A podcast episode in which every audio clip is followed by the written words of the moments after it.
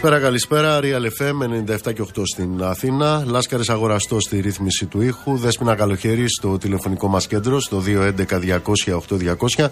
Ηλεκτρονική τρόπη επικοινωνίας με SMS, γραφετερία, κενό, το μήνυμά σας και αποστολή στο 19600 με email στη διεύθυνση studio papakirialfm.gr.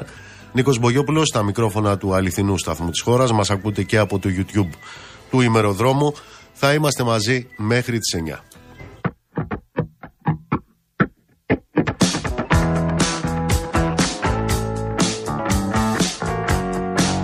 Πρέπει να σας πω ότι χτες είχαμε μια πολύ χαριτωμένη τοποθέτηση η οποία αλλάζει συνολικά την ε, πολιτική κατάσταση της χώρας αλλά και τα κοινωνικά δρόμενα.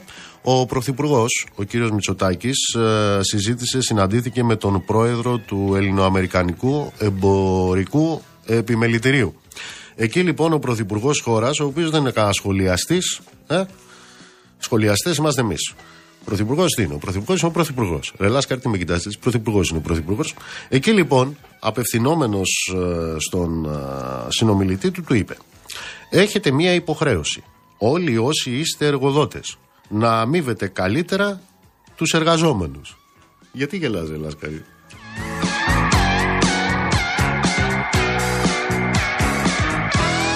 Επίσης, έχω και εγώ μια ευχή να κάνω να είναι όλοι όμορφοι, ψηλοί, υγιείς και πλούσιοι.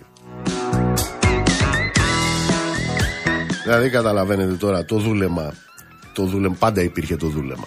Αλλά εδώ πια έχει πέσει σε επίπεδο δελφινάριου το δούλεμα. Διότι αν ο κύριος Πρωθυπουργός, ο οποίος είναι Πρωθυπουργός, έτσι, ε, και δεν είναι περιφερόμενος, ε, ε, πώς το λένε τώρα, δεν γράφει κάρτες ευχετήριες, Πρωθυπουργός είναι, ρυθμίζει τα θέματα. Αν λοιπόν ε, θέλει οι εργοδότες να αμείβουν καλύτερα τους εργαζόμενους, γιατί ας πούμε δεν φτιάχνει έναν κατώτατο μισθό, ο οποίος να είναι κατώτατος μισθός όχι πείνας και εξευτελισμού, αλλά να υποχρεώνει λοιπόν τους εργοδότες να αμείβουν καλύτερα τους εργαζόμενους. Γιατί δεν ε, υποχρεώνει, ε, μιας και είναι και πρωθυπουργός, έτσι, ε, να υπάρχουν συλλογικές συμβάσεις εργασίας σε ό,τι αφορά τους ε, εργαζόμενους. Γιατί ο Πρωθυπουργός, ο οποίος ε, θέλει οι εργοδότες να αμείβουν καλύτερα τους εργαζόμενους, φτιάχνει νόμους όπως αυτή του Χατζηδάκη, του Γεωργιάδη, για να μπορούν οι εργοδότες να μην πληρώνουν ούτε τις υπερορίες στους εργαζόμενους. Καταλάβατε, γι' αυτό σας λέω το δούλεμα το οποίο πάντα υπήρχε. Τώρα πλέον είναι σε επίπεδο δελφινάριου.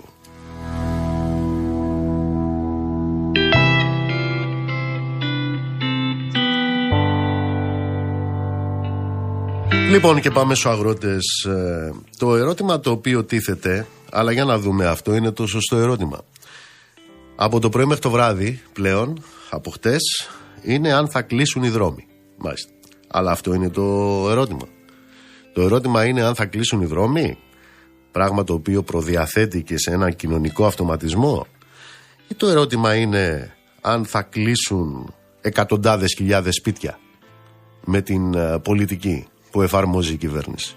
Ποιο είναι το ερώτημα, το πραγματικό; Το πραγματικό ερώτημα είναι αν θα κλείσουν οι εθνικές οδοί; Ή το πραγματικό ερώτημα είναι γιατί με ανοιχτές τις εθνικές οδούς φεύγει ένα προϊόν από το χωράφι και φτάνει στην πόλη 15 φορές πάνω η τιμή του; Ποιο είναι το πραγματικό ερώτημα; Και αν εν πάση περιπτώσει μέχρι και ο κύριος Πρωθυπουργός αναγνωρίζει, γιατί δεν μπορεί να κάνει αλλιώς φυσικά, γιατί όλη η κοινωνία είναι στο πλευρό τους, στο πλευρό των αγροτών, ότι οι αγρότες έχουν δίκιο, αλλά αυτός δεν μπορεί να ικανοποιήσει αυτό το δίκιο, τότε τι πράγμα ζητάει; Συνένεση στο άδικο, στο άδικο της πολιτικής του; Γιατί από τη μια ομολογούν ότι οι αγρότες έχουν δίκιο.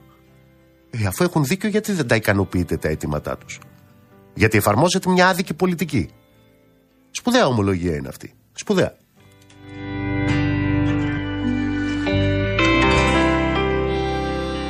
Λοιπόν, είναι απαράδεκτο η τιμή να σκαρφαλώνει 8, 10, 15 φορές πάνω όταν φεύγει το προϊόν από το χωράφι και φτάνει στο ράφι Είναι απαράδεκτο ο κόσμος, ο λαός να αγοράζει πανάκριβα και οι αγρότες όπως και οι μη αγρότες, όλοι οι υπόλοιποι να μην μπορούν να ζήσουν. Η Ευρωπαϊκή Ένωση, αυτή η καλή Ευρωπαϊκή Ένωση και οι κυβερνήσεις νύπτουν τα σχήρα τους. Προχτές δώσαν 55 δισεκατομμύρια στο Ζελένσκι. 55 δισεκατομμύρια.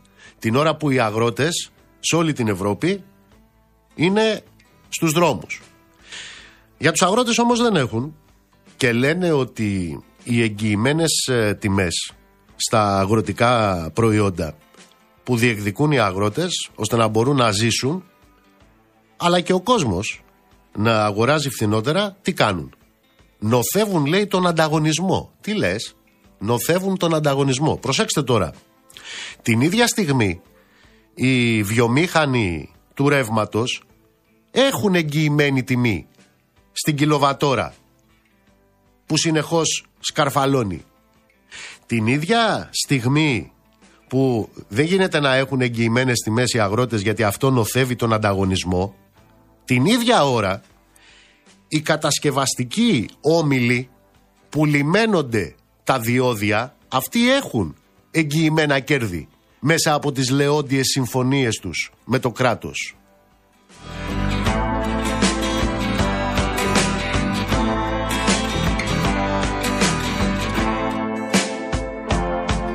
Γιατί αυτή είναι η πραγματικότητα. Ο αγρότης μας λένε ότι δεν γίνεται να έχει αφορολόγητο πετρέλαιο. Γιατί, γιατί ρωτήστε και τον κύριο Σκυλακάκη, είναι ειδικός από αυτόν. Ο Σκυλακάκης είναι αυτός που έλεγε ότι όποιος έχει αμάξι είναι πλούσιος. Λοιπόν, ε, ο αγρότης λοιπόν δεν γίνεται να έχει αφορολόγητο πετρέλαιο. Γιατί, γιατί δεν το χωράει το δημοσιονομικών ταμείων. Δεν το χωράει.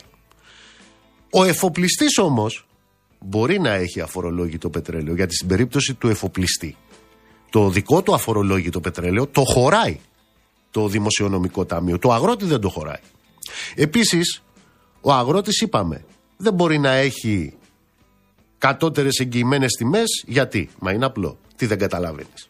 Δεν το χωράει το δημοσιονομικό ταμείο, ρε μπουμπούνα. Ναι, αλλά ο εργολάβος μπορεί να έχει αυτά τα κατώτερα εγγυημένα κέρδη από τα διόδια και από τις λεόντιες ξαναλέω για το λαό συμβάσεις με ποιον τις κάνει τις συμβάσεις; Με το κράτος με τις κυβερνήσεις δηλαδή με ποιες κυβερνήσεις; Με αυτές που ορίζουν τα όρια του δημοσιονομικού ταμείου στην περίπτωση του εργολάβου ο οποίος κάνει τις συμβάσεις και άμα πέσει κάτω το κέρδος από αυτό που λέει η σύμβαση του δίνουν μπαξίση. Θυμόσαστε τι έγινε στην πανδημία.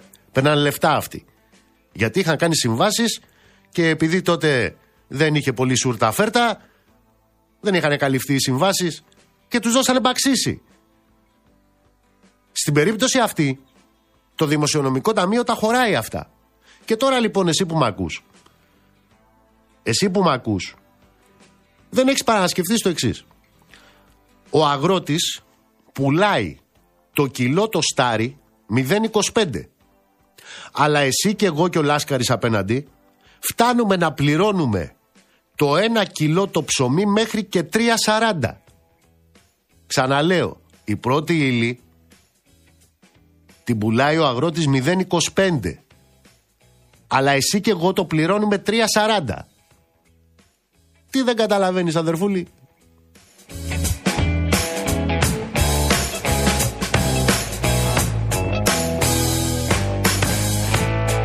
Και επειδή λοιπόν έτσι έχουν τα πράγματα σε ό,τι αφορά τους ε, αγρότες και το δίκιο τους, γι' αυτό λοιπόν η κυβέρνηση, η οποία ομολογεί το δίκιο τους, το ομολογεί, αλλά τι να κάνουμε, δεν μπορεί να το ικανοποιήσει. Άρα λοιπόν τι θέλει; Θέλει τη συνένεσή μας στο άδικο. Αυτό θέλει. Γι' αυτό λοιπόν η κυβέρνηση εκβιάζει και πώς εκβιάζει, λέει ή θα βγάλετε το σκασμό, θα κάτσετε εκεί πέρα στα μουγκά και θα πεθάνετε ή δεν έχει διάλογο, αλλά είδαμε πώς τον εννοεί και το διάλογο. Τον διάλογο τον εννοεί, ακουβεντιάζουμε αιωνίως και ένα-ένα θα πέφτει ξερός, σε πάση περιπτώσει, και στο τέλος θα τελειώσει και ο διάλογος. Διότι δεν θα υπάρχει συνομιλητής, δεν θα έχει μείνει αγρότης για αγρότη. Ω εκ τούτου λοιπόν ε, εκβιάζει από την έννοια ότι μην κινητοποιήστε, να είστε είπαμε μουγκοί και εδώ είμαστε εμείς να κουβεντιάζουμε με τους μουγκούς. Επίσης συκοφαντή, τι συκοφαντή, έφτασε στο σημείο να λέει ο κύριος Πρωθυπουργός, θα τον ακούσουμε στη συνέχεια, ε, φέρνοντας, προσπαθώντας να φέρει σε αντιπαράθεση τον κόσμο των πόλεων με τους βιοπαλαιστές, ο αγρότες, να μιλάει για ειδική μεταχείριση, ειδική μεταχείριση των αγροτών. Το είπανε και αυτό σήμερα και βεβαίως αυτό το οποίο κάνουν συνέχεια είναι να εμπέζουν, είναι να κοροϊδεύουν.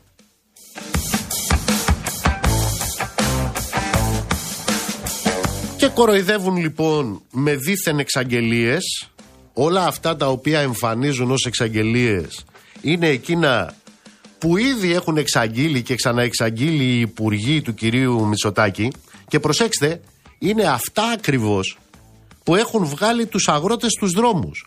Αυτά εξαγγέλουν και τα πουλάνε ως σαν ικανοποίηση των ετοιμάτων των αγροτών.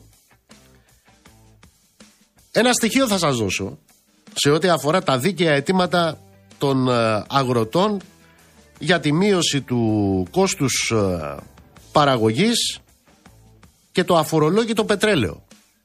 Τους πουλάνε, μας πουλάνε, γιατί οι αγρότες ξέρουν περί τίνος πρόκειται, μας πουλάνε ως παροχή ότι θα δώσουν λέει 82 εκατομμύρια ψίχουλα για επιστροφή ειδικού φόρου κατανάλωσης για 300.000 αγρότες. Προσέξτε. Αυτό σημαίνει ότι στην καλύτερη περίπτωση ένας αγρότης που έχει 100 στρέμματα ανάλογα με το καλλιεργήσιμο προϊόν θα πάρει 130 ευρώ. Αυτό του λένε. Του λένε δηλαδή ότι θα γεμίσει μισό ρεζερβουάρ για μισή μέρα δουλειά. Αυτή είναι η εξαγγελία τους. Αλλά δείτε και κάτι άλλο. Αυτά τα 82 εκατομμύρια τα οποία περιφέρουν από εδώ και από εκεί ο Αυγενάκης, ο Μητσοτάκης, ο Μαρινάκης ως παροχή προς τους αγρότες δεν είναι ούτε, προσέξτε, το 1 τρίτο ούτε το 1 τρίτο της επιστροφής που παίρνουν μία χούφτα εφοπλιστές για το αφορολόγητό τους πετρέλαιο. Μιλάνε για 82 εκατομμύρια σε 300.000 αγρότες όταν σε μία χούφτα εφοπλιστές το δικό τους αφορολόγητο είναι τρεις φορές πάνω από αυτό το οποίο εμφανίζουν σαν εξαγγελία για τους αγρότες ή κυβερνώντες. Για τέτοιο εμπεγμό μιλάμε.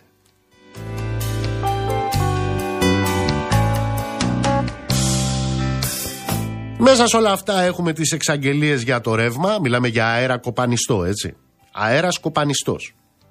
Λάβετε υπόψη σας ότι πριν από δύο χρόνια η τιμή του αγροτικού ρεύματος, όχι του σπιτιού, του αγρότη, το καλλιεργεί, αυτό που χρησιμοποιείς στην καλλιέργειά του, ήταν 7 λεπτά η κιλοβατόρα. Σήμερα ξέρετε πόσο είναι. 17, 18 και 19. Όταν του λέει ότι θα σου δώσω 10% έκπτωση, του λέει δηλαδή ότι δεν θα πληρώνεις 19, θα πληρώνεις 18,1. Ή αν πληρώνει 18, δεν θα πληρώνει 18, θα πληρώνει 16,2. Δηλαδή από 7, 16,2. Δηλαδή εμφανίζουν σαν εξαγγελία και σαν παροχή ότι ο αγρότης μέσα στην διετία δεν θα πληρώνει αυξημένο ρεύμα 170% πάνω, αλλά 150% πάνω.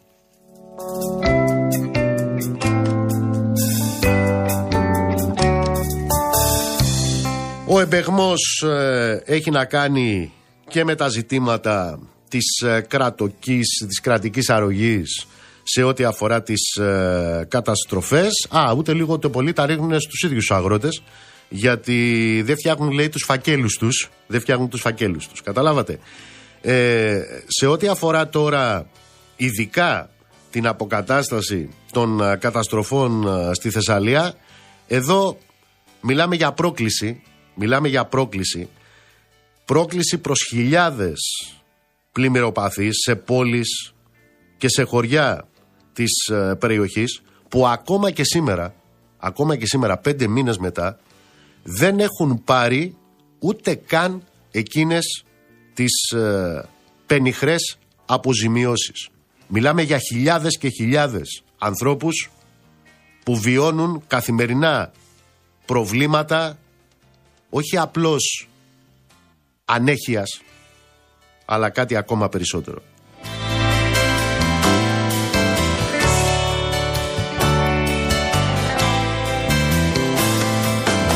Τι ζητούν λοιπόν οι αγρότες για να υπενθυμίσουμε γιατί ξαναλέω αυτό το οποίο ακούμε από το πρωί είναι κλείνουν οι δρόμοι, δεν κλείνουν οι δρόμοι. Για να δούμε λοιπόν τι ζητάνε οι αγρότες; Οι αγρότες ζητάνε την αναπλήρωση του εισοδήματος που έχουν χάσει λόγω των καταστροφών. Τι λέει ο κύριος ε, Μητσοτάκης, σας έχω δώσει λέει ένα δισεκατομμύριο λέει από τον ΕΛΓΑ για τις καταστροφές. Θα σας πω στη συνέχεια συγκεκριμένα στοιχεία. Για να δούμε ποιος τελικά λέει αλήθεια και ποιος τελικά λέει ψέματα σε αυτή τη ζωή. Γιατί εδώ υπάρχουν τα επίσημα στοιχεία τους. Τι ζητάνε οι αγρότες, ζητάνε αντιπλημμυρική και αντιπυρική θωράκιση. Γιατί είναι οι πρώτοι οι οποίοι πλήττονται από τις καταστροφές που είναι το αποτέλεσμα της λειτουργίας ενός κράτους που έχει δισεκατομμύρια για F-35, έχει δισεκατομμύρια για τους εργολάβους της ενέργειας, δεν έχει όμως ούτε για αντιπυρικά ούτε για αντιπλημμυρικά έργα. Τι ζητάνε, ζητάνε μείωση του κόστους παραγωγής. Εδώ έρχεται το αφορολόγητο πετρέλαιο που άλλοι το έχουν. Ποιοι, οι εφοπλιστές ξαναλέω. Τι ζητάνε, ζητάνε πλαφόν στην τιμή του ηλεκτρικού ρεύματος. Δεν ζητάνε κάτι εξωπραγματικό. Ζητάνε αυτό που πλήρωναν ήδη πριν από δύο χρόνια, 7 λεπτά. Την κιλοβατόρα. Και κατώτερες εγγυημένες τιμές. Πώς καθορίζονται αυτές; Μα από το κόστος παραγωγής. Αυτά ζητάνε οι αγρότες.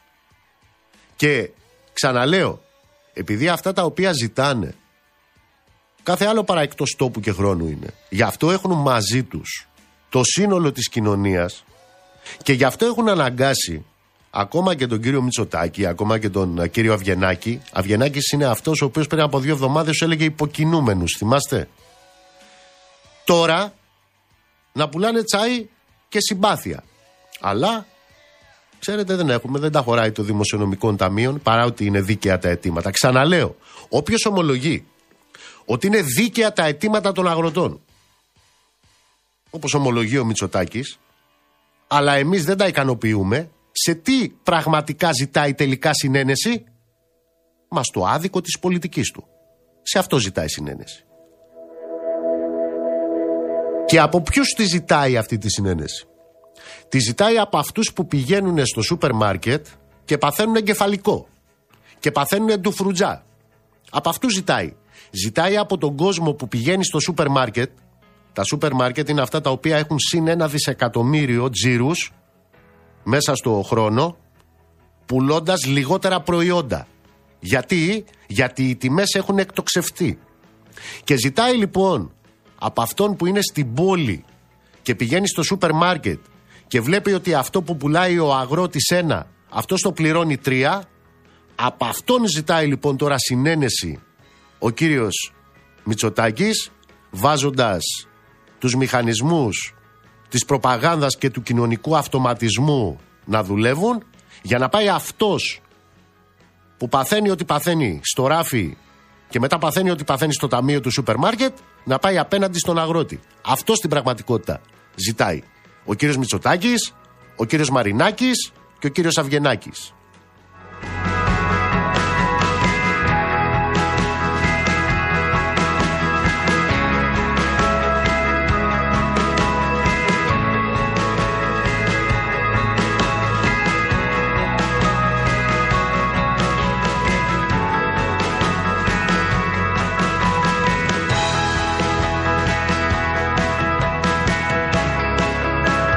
Τον ίδιο κοινωνικό αυτοματισμό θέλουν να σπηρούν και ενάντια στους φοιτητές. Και ενάντια στους δασκάλους και ενάντια στους μαθητές. Ξέρετε, σήμερα είχαμε τα αποκαλυπτήρια του νομοσχεδίου για τα ιδιωτικά πανεπιστήμια. Και αυτό το οποίο επιβεβαιώνεται πλέον, πλέον είναι έχουμε την επιβεβαίωση των χειρότερων σεναρίων με την ε, παρουσίαση που έκανε ο αξιότιμος κύριος Υπουργός, ο κύριος ε, Πιερακάκης. Έχουμε μία ολομέτωπη επίθεση στα μορφωτικά δικαιώματα και των μαθητών και των φοιτητών. Έχουμε ένα νομοσχέδιο υποβάθμισης της αξίας των πτυχίων και βεβαίως έχουμε ένα νομοσχέδιο, πώς το λένε οι σοφοί, οδικό χάρτη για την επιβολή νέων όρων εμπορευματοποίησης της εκπαιδευτικής διαδικασίας. Θα τα δούμε όλα αυτά αναλυτικά στη συνέχεια.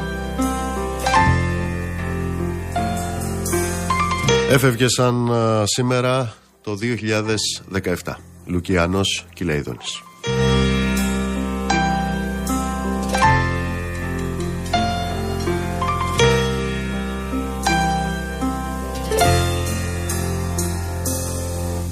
Έχει αμάξι, έχει σπίτι Όλα τα έχει κι όμως πλήθη Και ξαφνικά παθαίνει συγκοπή Ξέρει κόλπα έχει θέσεις Μετοχές και καταθέσεις Και ξαφνικά παθαίνει συγκοπή Γι' αυτό σου λέω μη μου λες Εμένα για όλα αυτά τα μεγαλεία, τα παλάτια, τα λεφτά. Γι' αυτό σου λέω εγώ είμαι μια χαρά Να κλαις τον ναι λοιπόν το φουκαρά Εγώ κορίτσι μου γλυκό Έχω εσένα αντί για αυτά Τα μεγαλεία, τα παλάτια, τα λεφτά. Εγώ κορίτσι μου είμαι μια χαρά. Να κλαις τον ναι λοιπόν το φουκαρά. Κόνομα τη βγάζει φίνα Τη μαγιό και στη καζίνα. Και ξαφνικά παθαίνει συγκοπή ζωή στρωμένη Με γυναίκα καιρωμένη Και ξαφνικά παθαίνει συγκοπή. Γι' αυτό σου λέω μη μου λες Εμένα για όλα αυτά Τα μεγαλεία, τα παλάτια, τα λεφτά. Γι' αυτό σου λέω εγώ είμαι μια χαρά Να κλαις τον άλλον, ναι λοιπόν το φουκαρά Εγώ κορίτσι μου γλυκό Έχω εσένα αντί για αυτά Τα μεγαλεία, τα παλάτια, τα λεφτά. Εγώ κορίτσι μου είμαι μια χαρά. Να κλαις τον άλλον, ναι λοιπόν το φουκαρά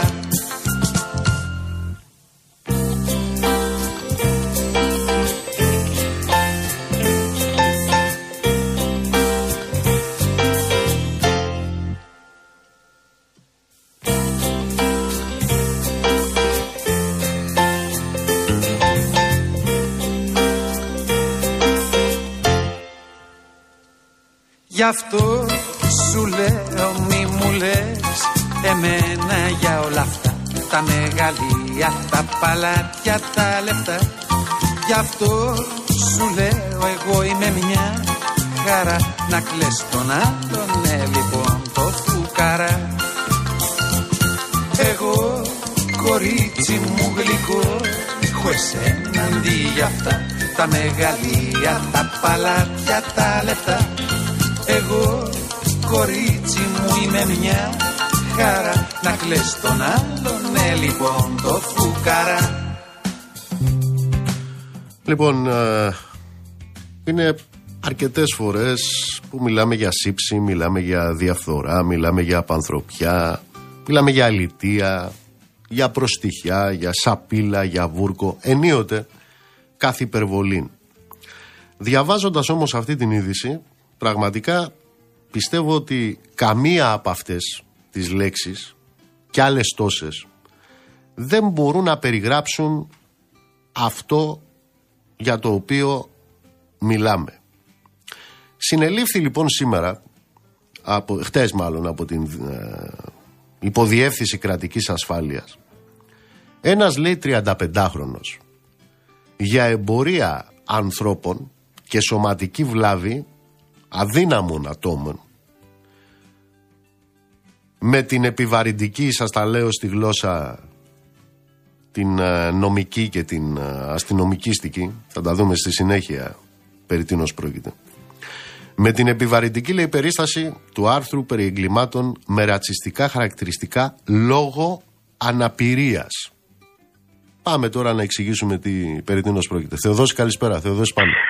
Καλησπέρα Νίκο, καλησπέρα σας ε, κυρίες και κύριοι. Ακριβώς έτσι όπως τα είπες θα μου επιτρέψεις όμως να σας μεταφέρω και μια είδηση επί του πιεστηρίου όπως λέγαμε παλιά στις εφημερίδες και αυτό γιατί η ομορφιά στο ραδιόφωνο είναι η αμεσότητά του στην είδηση. Πριν από λίγο ε, ένα αυτοκίνητο βρέθηκε ολοσχερός κατεστραμμένο στη μάνδρα Αττικής από φωτιά.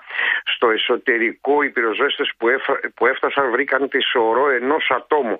Κατά πάσα πιθανότητα άνδρα. Οι πρώτες πληροφορίες λένε ότι δίπλα στο δίπλα κάθισμα ίσως υπάρχει ένα όπλο κατά πάσα πιθανότητα τυφέκιο γιατί είναι και αυτό έχει υποστεί πάρα πολλές ζημιές από την φωτιά. Έχει καεί ολοσχερός το, το αυτοκίνητο οπότε είναι σε θέση να καταλάβει Πού αυτό είπες εδώ στη Μάνδρα; Στη Μάνδρα, Μάνδρα Αττικής. Έχει ενημερωθεί από την πυροσβεστική η ασφάλεια. Σπέβδει αν δεν έχει φτάσει ε, κλιμάκιο μάλιστα. της ασφάλειας Αττικής ε, και μάλιστα το τμήματος ανθρωποκτονιών.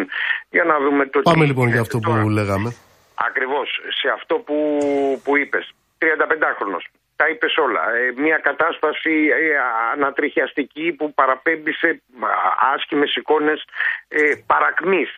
Ε, γιατί αυτό είναι ανοιχτημένο, είναι, μπορεί να το δει ο καθής. Είχε το όνομα αρχηγός ο 35χρονος και τους ακόλουθους που είχε οι οποίοι πλήρωναν για να τον βλέπουν να, να εξευτελίζει, να βασανίζει και να βάζει δύο ανθρώπους με νοητική στέρηση, δύο ανθρώπους ε, αμαία ε, να κάνουν πράγματα τα οποία δεν μπορούμε να τα μεταφέρουμε. Το πιο ελαφρύ είναι να χτυπά ο ένας τον, ε, τον άλλον ή να κάνουν διάφορες ε, πράξεις και κινήσεις που παραπέμπουν σε σεξουαλικά όργια. Δεν είναι δυνατόν να περιγραφεί αυτό που φαίνονταν στις ε, κάμερες και ήταν και δημόσια ανοιχτημένο πρέπει να σας πω. Δηλαδή είχε αυτά, αυτά ο τύπος αυτός τα έκανε στο YouTube. Αυτός τα έκανε στο YouTube, ωστόσο έχει ε, φαίνεται από την αστυνομική έρευνα προκύπτει σαφέστατα ότι ο άνθρωπος αυτός πληρώνονταν, γίνονταν ένα είδος πληστηριασμού. Άλλος έδινε 100, άλλος 200 για να δουν τους, ε, τους δύο ανθρώπους με νοητική στέρηση, έναν άνδρα και μία γυναίκα, ε, τους, να τους βάζουν να κάνουν διάφορα. Να χτυπάει ο ένας τον άλλο, σας είπα, ήταν το πιο ελαφρύ. Γίνονταν κατανάλωση ε, αλκοόλ, αυτό προφανώς είναι νόμιμο, γιατί ενήλικες ε, είναι. Ε, γίνονται όμως σε κάποια βίντεο γίνονται και αναφορές ακόμα και για ναρκωτικά. Αναφορές, χωρίς όμως να φαίνονται. Τώρα, του έχει ασκηθεί ποινική δίωξη. Ε, σε βαθμό κακουργήματος και σε βαθμό πλημελήματος. Την υπόθεση είναι η δεύτερη παρόμοια υπόθεση μέσα σε διάστημα 6 μηνών που ε, αποκαλύπτει το τμήμα ρατσιστικής βίας της κρατικής ασφάλειας της... Μισό λεπτό τώρα για να καταλάβω. Αυτός ο τύπος λοιπόν τώρα όλα αυτά τα μετέδιδε σε ζωντανή σύνδεση; Σε ζωντανή σύνδεση και επιπληρωμή. Κάποιοι πλήρωναν κιόλας για να δουν σε άλλα δωμάτια που ήταν κλειδωμένα, δωμάτια επικοινωνίας εννοώ στο διαδίκτυο, κλειστές ομάδες που ήταν κλειδωμένες και εκεί έμπαινες ε, καταβάλλοντας ε, ένα χρηματικό. Και εδώ μιλάμε τώρα σε ζωντανή σύνδεση κακοποιητικές συμπεριφορές σε βάρος ατόμων με νοητική στέρηση. Μιλάμε για σωματικές βλάβες, μιλάμε για σεξουαλική κακοποίηση. Βεβαίως, ότι σε πολλά από τα βίντεο πέφτει ξύλο, ε, τους χτυπάει και ο ίδιος και τους ε, βρίζει. Πρέπει να σας πω, θα θυμούνται οι ακροατές μας ότι πριν 6 μήνες ε, είχε συλληφθεί στην, στον Πειραιά ένας άλλος YouTuber που έκανε ακριβώς το ίδιο. Έκανε ακριβώς το ίδιο, ακριβώς με τους ίδιους ανθρώπους.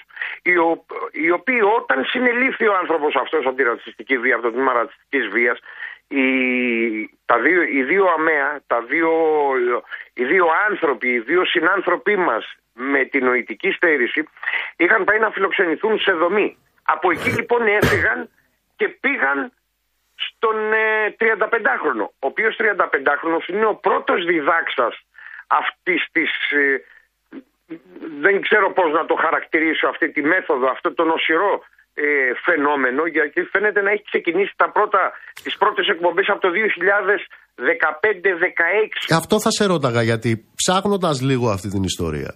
Αυτή δεν είναι μια ιστορία των τελευταίων ημερών. Είναι Όχι, χρόνια βέβαια. λέει πίσω. Είναι πολλά χρόνια πίσω και σας λέω, να, βα- να σκεφτούμε ότι πριν 6 μήνες ακριβώς το ίδιο. Για μισό λεπτό Ακριβώς το τώρα. ίδιο. Εδώ τώρα Και έχουμε συζητάμε λέει τώρα γύρω για στις... ε, Εκατοντάδες ανθρώπους οι οποίοι πληρώνουν για να δούνε να Θα κακοποιείται. φτάσουμε σε αυτά τα τσογλάνια αλλά εδώ τώρα μιλάμε για πολλά χρόνια πίσω. Βέβαια. Μάλιστα. Κάθε μέρα έχουμε μάθει την τελευταία δεκαετία η αρμόδια εισαγγελέα της ΕΕΠ υπογράφει 40 τον αριθμό κάθε μέρα. 40 ε, αποφάσεις για υποκλοπές, παρακολουθήσεις και δεν ξέρω εγώ τι άλλο. Τούτο εδώ, σε δημόσια θέα, χρόνια. Πώς ε, γινόταν ε, μπορετό να μεταδίδεται και να μην παρεμβαίνει κανένας; Ε, απάντηση στο σύνολο δεν μπορώ να δώσω, θα δώσω επιμέρους όσον αφορά το, το αστυνομικό κομμάτι και το ρεπορτάζ. Και εγώ μέχρι να αποκαλυφθεί η υπόθεση πριν από έξι μήνες δεν ήξερα ότι υπήρχε αυτό, το- αυτό το νοσηρό Ε, εσύ φαινόμενο δεν είσαι κράτος. στο, Κι εγώ. στο διαδίκτυο, προφανώς. Ε, τώρα, ε, καμώ το συνηγόρο του διαβόλου εγώ.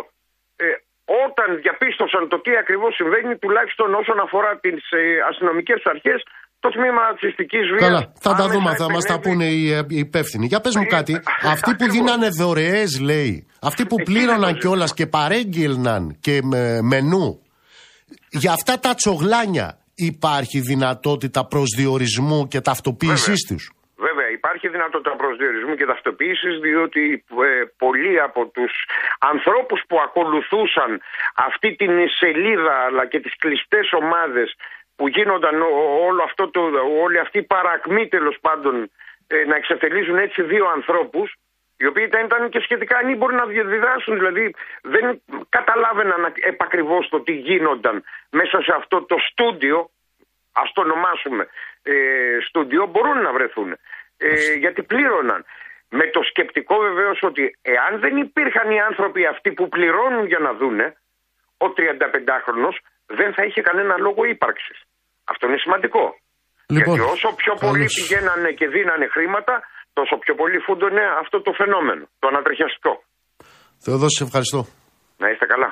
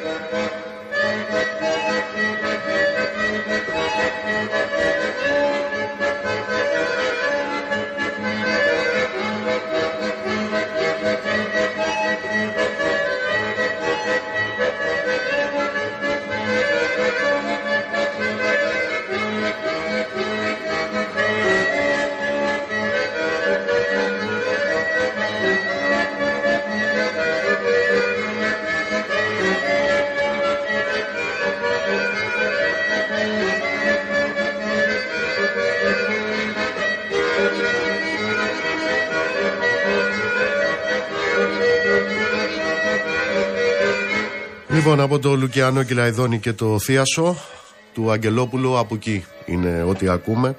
Πάμε στην καλή συνάδελφο, την ε, Αναστασία Φίσα, στην εφημερίδα Θεσσαλία. Αναστασία μου, καλησπέρα. Καλησπέρα Νίκο, καλησπέρα και στους ακροατές του Τι Real. γίνεται με τις κινητοποιήσεις; Ε, είχαμε σήμερα όντως την υλοποίηση των αποφάσεων της χθεσινής έτσι, πανελλαδικής ε, σύσκεψης.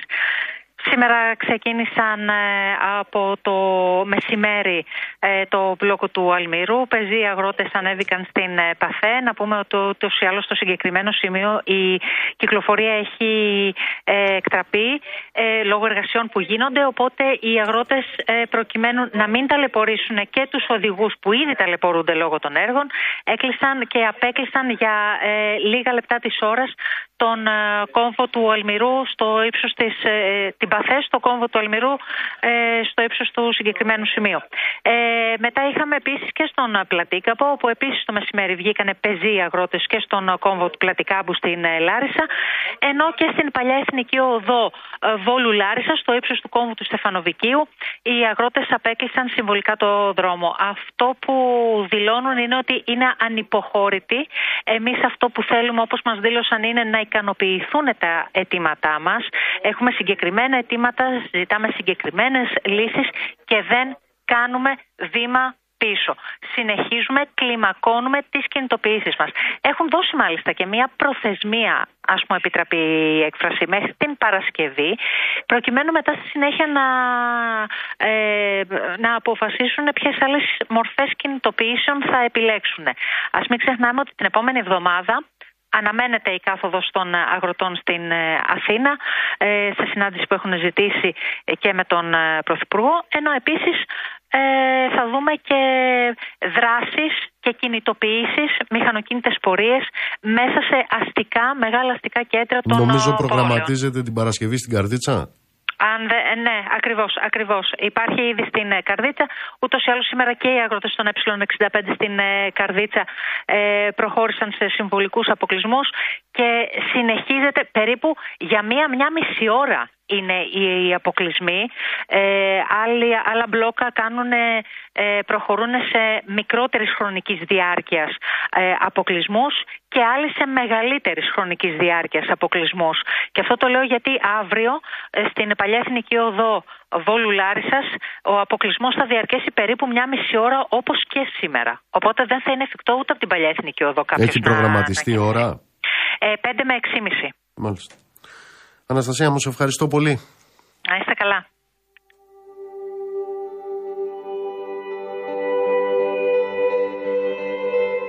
Θα μιλήσουμε και στη συνέχεια για το αγροτικό με τους εκπροσώπους των αγροτών. Έλεγα στην αρχή της εκπομπής ότι σήμερα είχαμε τα αποκαλυπτήρια του νομοσχεδίου για τα ιδιωτικά πανεπιστήμια, αυτό που βαφτίζει μη κρατικά ε, η κυβέρνηση, ε, αποκαλυπτήρια που επιβεβαιώνουν τα χειρότερα των ε, σεναρίων.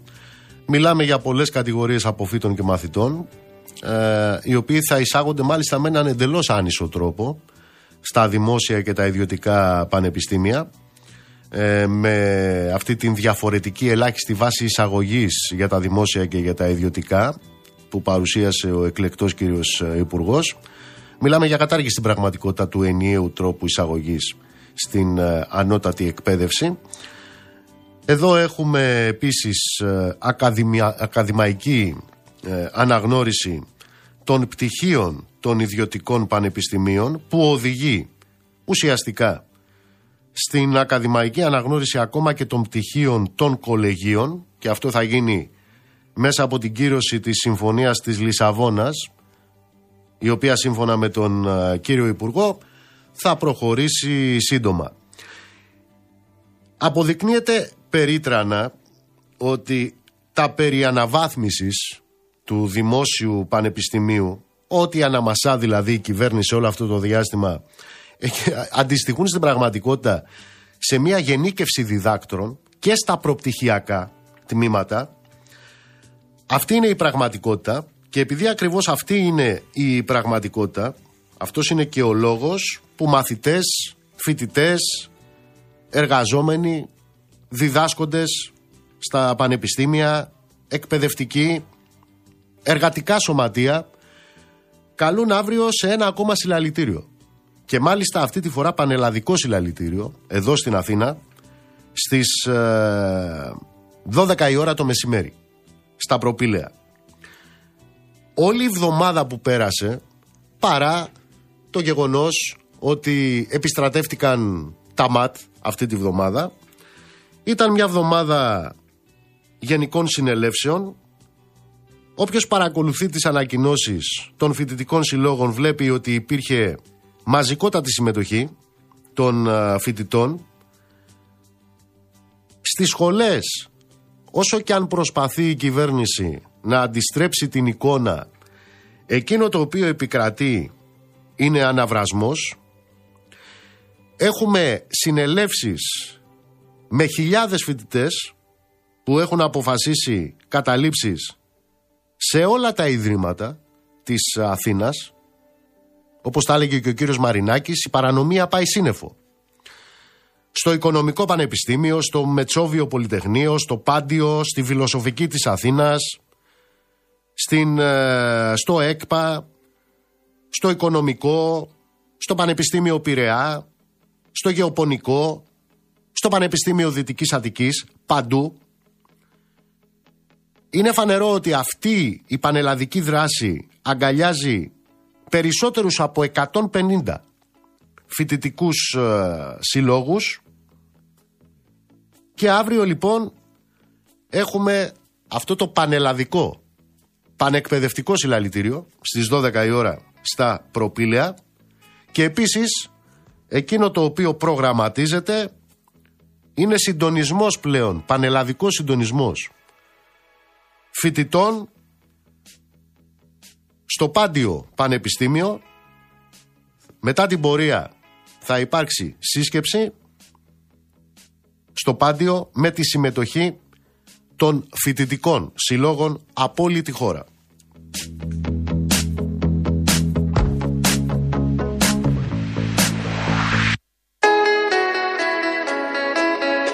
Για να πάρετε ένα δείγμα του ποιες είναι οι πλειοψηφίες και ποιες είναι οι μειοψηφίες σε οποίες αναφέρεται η κυβέρνηση, σας αναφέρω ενδεικτικά τι γίνεται στην Αθήνα και ποιοι φοιτητικοί σύλλογοι έχουν πάρει αποφάσεις για τις κινητοποιήσεις.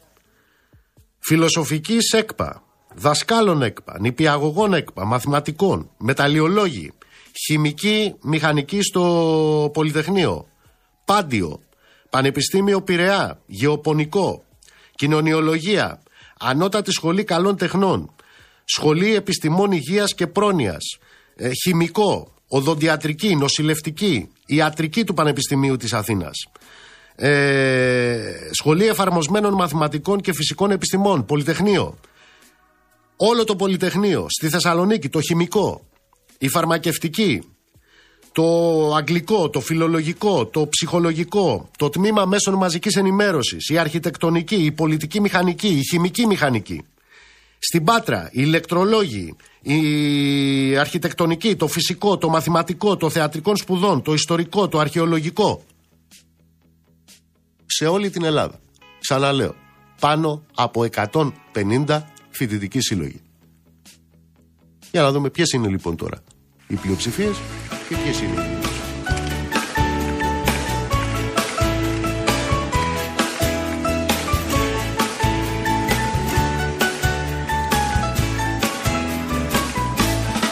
Θα κάτσω σπίτι, θα ράξω σπίτι. Λοιπόν απόψε δεν πρόκειται να βγω Θα κάτσω σπίτι, θα ράξω σπίτι Κι άμα δεινάσω τηγανίζω κανένα βγω Κι όταν ακούω να χτυπάει το τηλέφωνο Θα το κοιτάζω και δεν θα απαντώ Γιατί όταν χτυπάει το τηλέφωνο φορά Εννιά φορές τις δέκα είναι για κακό Γι' αυτό θα κάτσω σπίτι. Θα ράξω σπίτι Ο χειροκρότημος κι από μέσα το κλειδί. Θα κάτσω σπίτι Θα ράξω σπίτι Γιατί αυτό το έργο το έχω ξαναδεί.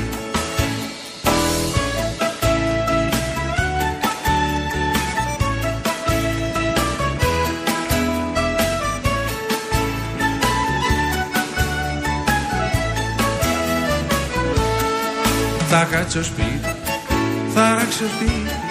Σεισμός να γίνει δεν πρόκειται να βγω. Θα κάτσω σπίτι, θα ράξω σπίτι Κι ας με ξεγράψουν τα ρεμάλια που αρχηγώ γιατί αν εγώ θα προκύψει κανένα πλέξιμο Και ένας θεός ξέρει που θα κοιμηθώ.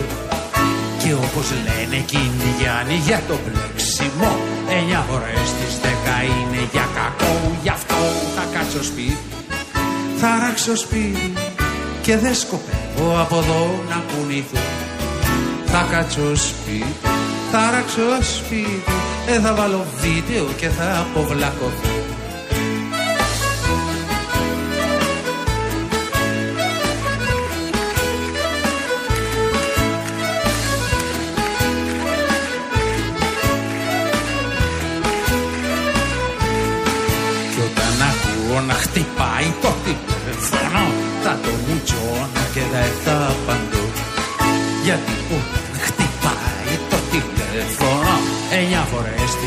είναι για κακό Γι' αυτό θα κάτσω σπίτι. Θα ράξω σπίτι Από εδώ μέσα δεν πρόκειται να βγω Θα κάτσω σπίτι Θα ράξω σπίτι. Άμα με δεις στο δρόμο πέτα μου ένα αυγό Καλησπέρα, καλησπέρα σε όσους μπήκατε τώρα στη συχνότητα. Δεύτερη ώρα της εκπομπής Real FM 97 και 8 στην Αθήνα. Λάσκαρης Αγοραστός στη ρύθμιση του ήχου. Δέσπινα καλοκαίρι στο τηλεφωνικό κέντρο. Στο 211-200-8200. Ηλεκτρονική τρόπη επικοινωνίας με SMS, γραφετερία, αλκενό το μήνυμά σας και αποστολή στο 19600. Με email στη διεύθυνση studio papakirialfm.gr. Νίκος Μπογιόπουλος, στα μικρόφωνα του αληθινού σταθμού της χώρας. Θα είμαστε μαζί μέχρι τις 9. Τα τραχτέρ στην Ιταλία έχουν φτάσει στη Ρώμη, στο Σαν Ρέμο, στην Ισπανία επίσης μεγάλες κινητοποιήσεις, στην ε, Βουλγαρία επίσης ε, δεκάδες ε, μπλόκα και εμείς θα πάμε στην εξωτική καρδίτσα. Κύριε Τζέλα, καλησπέρα. Καλησπέρα κύριε Βογιόπουλε. Θέλω να ακούσουμε μαζί, καταρχάς να σας συστήσω, είστε ο πρόεδρος των αγροτών στην Καρδίτσα, στον Παλαμά. Θέλω να ακούσουμε μαζί τη δήλωση που έκανε σήμερα ο κύριος Μητσοτάκης. Πάμε να την ε, βάλει τη Λάσκαρη. Ναι. Η δουλειά μας είναι να μπορούμε να αντιμετωπίζουμε όλα τα κοινωνικά αιτήματα με δικαιοσύνη και να μην αισθάνεται κανείς ότι κάποια κοινωνική ομάδα μπορεί να έχει κάποια προνομιακή μεταχείριση επειδή μπορεί να φωνάζει περισσότερο ή να διαδηλώνει πιο έντονα. Και στους φίλους μου τους αγρότες οι οποίοι είναι σήμερα στον δρόμο τους λέω ότι εμείς ήμασταν αυτοί που μειώσαμε τη φορολογία στους αγρότες που διαπραγματευτήκαμε μια κοινή αγροτική πολιτική που ναι έχει δυσκολίες. Και εδώ πέρα είμαστε πάλι να συζητήσουμε για το πώς μπορούμε να την κάνουμε καλύτερη που πολεμήσαμε τις παράνομες ελληνοποιήσεις που δώσαμε παραπάνω από ένα δισεκατομμύριο ευρώ. Προσέξτε ένα δισεκατομμύριο ευρώ στην τετραετία για αποζημιώσεις από φυσικές καταστροφές. Και είμαστε πάντα ανοιχτοί στο διάλογο αλλά να το ξαναπώ ανοιχτός διάλογος με ανοιχτούς δρόμους. Κανείς δεν μπορεί να εκβιάζει το κοινωνικό σύνολο όσο δίκαιο και αν είναι το αίτημά του και να διαταράσει την κοινωνική και οικονομική ζωή του τόπου.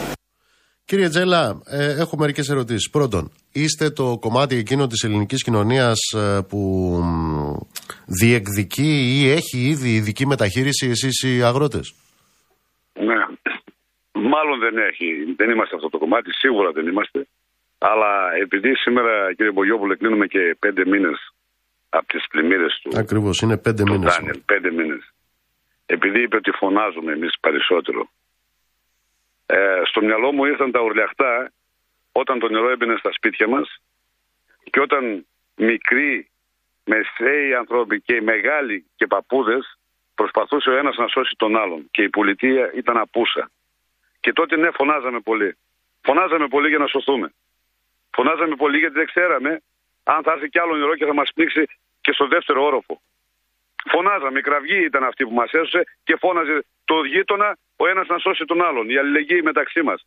Και σε, αυτόν, σε αυτή τη διάσωση που κάναμε, οι αγρότες λοιπόν ήταν αυτοί που πρώτοι μπήκαν, μαζί με άλλους βέβαια, αλλά ήταν οι πρώτοι που δείξαμε και την αλληλεγγύη και σώσαμε αρκετό κόσμο εκείνο το βράδυ.